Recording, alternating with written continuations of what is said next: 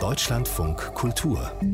Studio 9 Interview. 374 Frauen haben heute vor 50 Jahren öffentlich gesagt, wir haben abgetrieben. Eine Aktion, im Stern, äh, das Magazin, hatte das auf dem Cover und wiederholt, wenn man so will, diese Aktion nun nochmal, denn auch heute gilt diese Feststellung, äh, wir haben abgetrieben, ähm, das ist im Prinzip das äh, Eingestehen ähm, einer Straftat nach wie vor, denn den Paragraphen 218, den gibt es nach wie vor. Über das damals und auch die Frage, was trotzdem heute anders ist, habe ich mit Ruth C. gesprochen. Auch sie war damals im Stern dabei und ich habe sie gefragt, weshalb sie denn damals diesen Schritt in die Öffentlichkeit gemacht hat. Ja, also es war so, äh, wir waren beide Studenten, wir haben als Studenten geheiratet und ich bin dann kurz nach der Heirat das erste Mal schwanger geworden. Und für Sie war klar, das kommt für Sie nicht in Frage. Sie gehen diesen Schritt? Nein, wir kommen beide aus Familien mit mehreren Geschwistern und wir wollten auch gern Kinder haben, nur der Zeitpunkt war eben völlig unglücklich mitten im Studium. Und ähm, ja, wie soll ich sagen, meine Mutter hat uns dazu geraten. Hm. Und das dann aber öffentlich zu machen mit dem Wissen, ähm, dass es eben eine strafbare Geschichte ist, ähm, wie, wie viel Mut brauchte das? Warum haben Sie das gemacht, um etwas zu verändern? Ja, ich bin Mitglied der SPD von Jugend an und die Frauenorganisation der SPD hat sich damals schon sehr stark dafür engagiert, dass Frauen eine Möglichkeit haben müssen, selbst zu entscheiden, wann sie ein Kind haben möchten. Hm.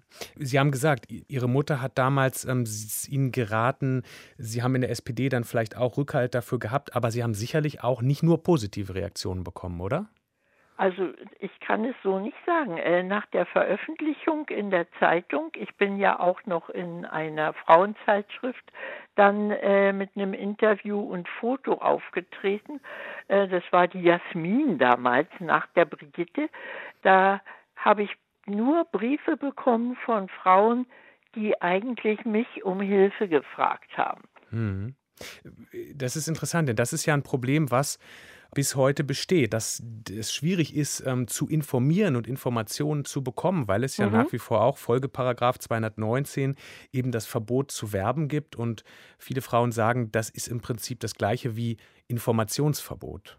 Ja, das ist es. Es ist im Grunde wie, ja, deinerzeit sowieso, das war wie Mund-zu-Mund-Propaganda und ich konnte auch niemanden darauf antworten und ihnen eine Adresse geben.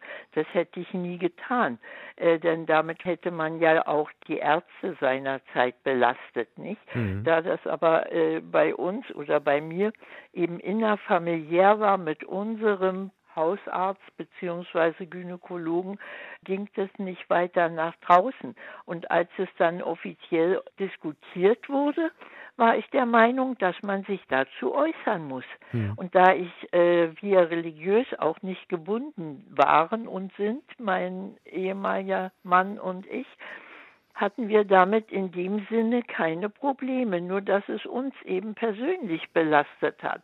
Man möchte ja nicht beim ersten Kind bereits, wenn Sie so wollen, darauf verzichten müssen. Hm.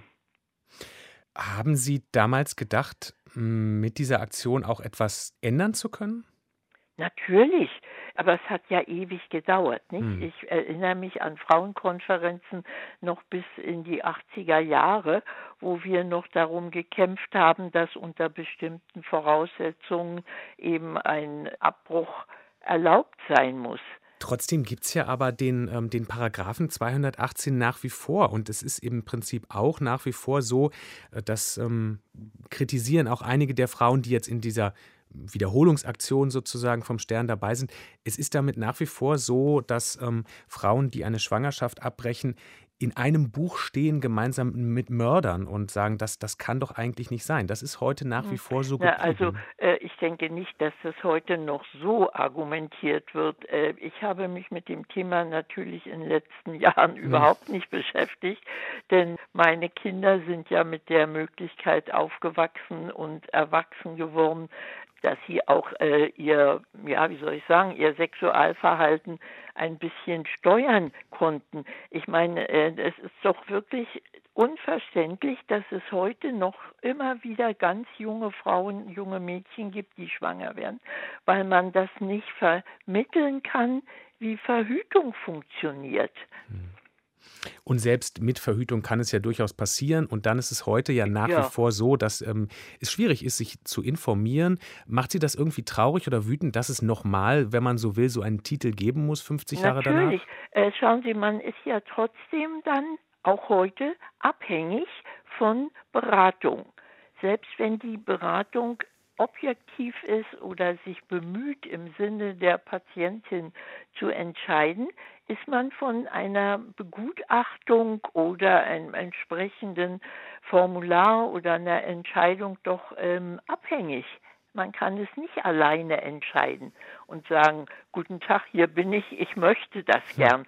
Denn möchten möchte es, glaube ich, niemand wirklich gern. Hm, also Information auf jeden Fall nach wie vor ein wichtiges Und ganz Ding. ungenügend. Ja alle jungen Leute heute oder viel zu junge Menschen schauen doch schon Serien und Filme äh, mit Sex und sämtlichen Praktiken, die denkbar und undenkbar sind.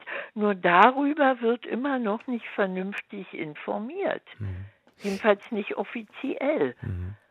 Dazu gehört ein Stück weit vielleicht auch das, ähm, auch das ist Thema jetzt nochmal in dieser neuen Sterngeschichte, dass auch ähm, es nach wie vor ein Problem ist in der Ausbildung. Also da wird kritisiert zum Beispiel von der Ärztin, aber auch von der Autorin Mitu Sanyal, dass da nach wie vor in der Ausbildung dieser Bereich quasi nicht stattfindet oder nicht ja. ausreichend stattfindet. Ja, genau.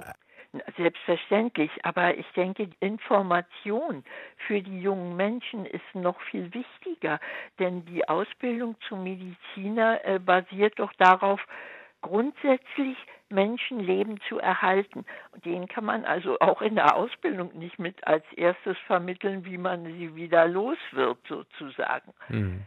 Nicht? Also ich sehe das sehr realistisch, muss ich ehrlich sagen. Äh, aber da fehlt was. Es, aber der wichtigste Schritt wäre Prävention und vorherige Information. Mhm. Auch warum junge Eltern heute mit ihren Kindern offenbar über das Thema nicht sprechen und sie sich eigentlich mehr nur durch die Öffentlichkeit informieren. Das war früher schon so, nicht, dass man sich unter Jugendlichen Geschichten erzählte, aber von den Eltern ist man doch nicht in dem Sinne aufgeklärt worden. Wir haben abgetrieben. Ein Titel des Sterns heute vor 50 Jahren und heute nochmal immer noch ein Thema. Darüber habe ich mit Ruth C. gesprochen, die selber zwar dazu steht, aber der ganzen folgenden Generation zuliebe lieber nicht ihren ganzen Nachnamen im Radio hören wollte.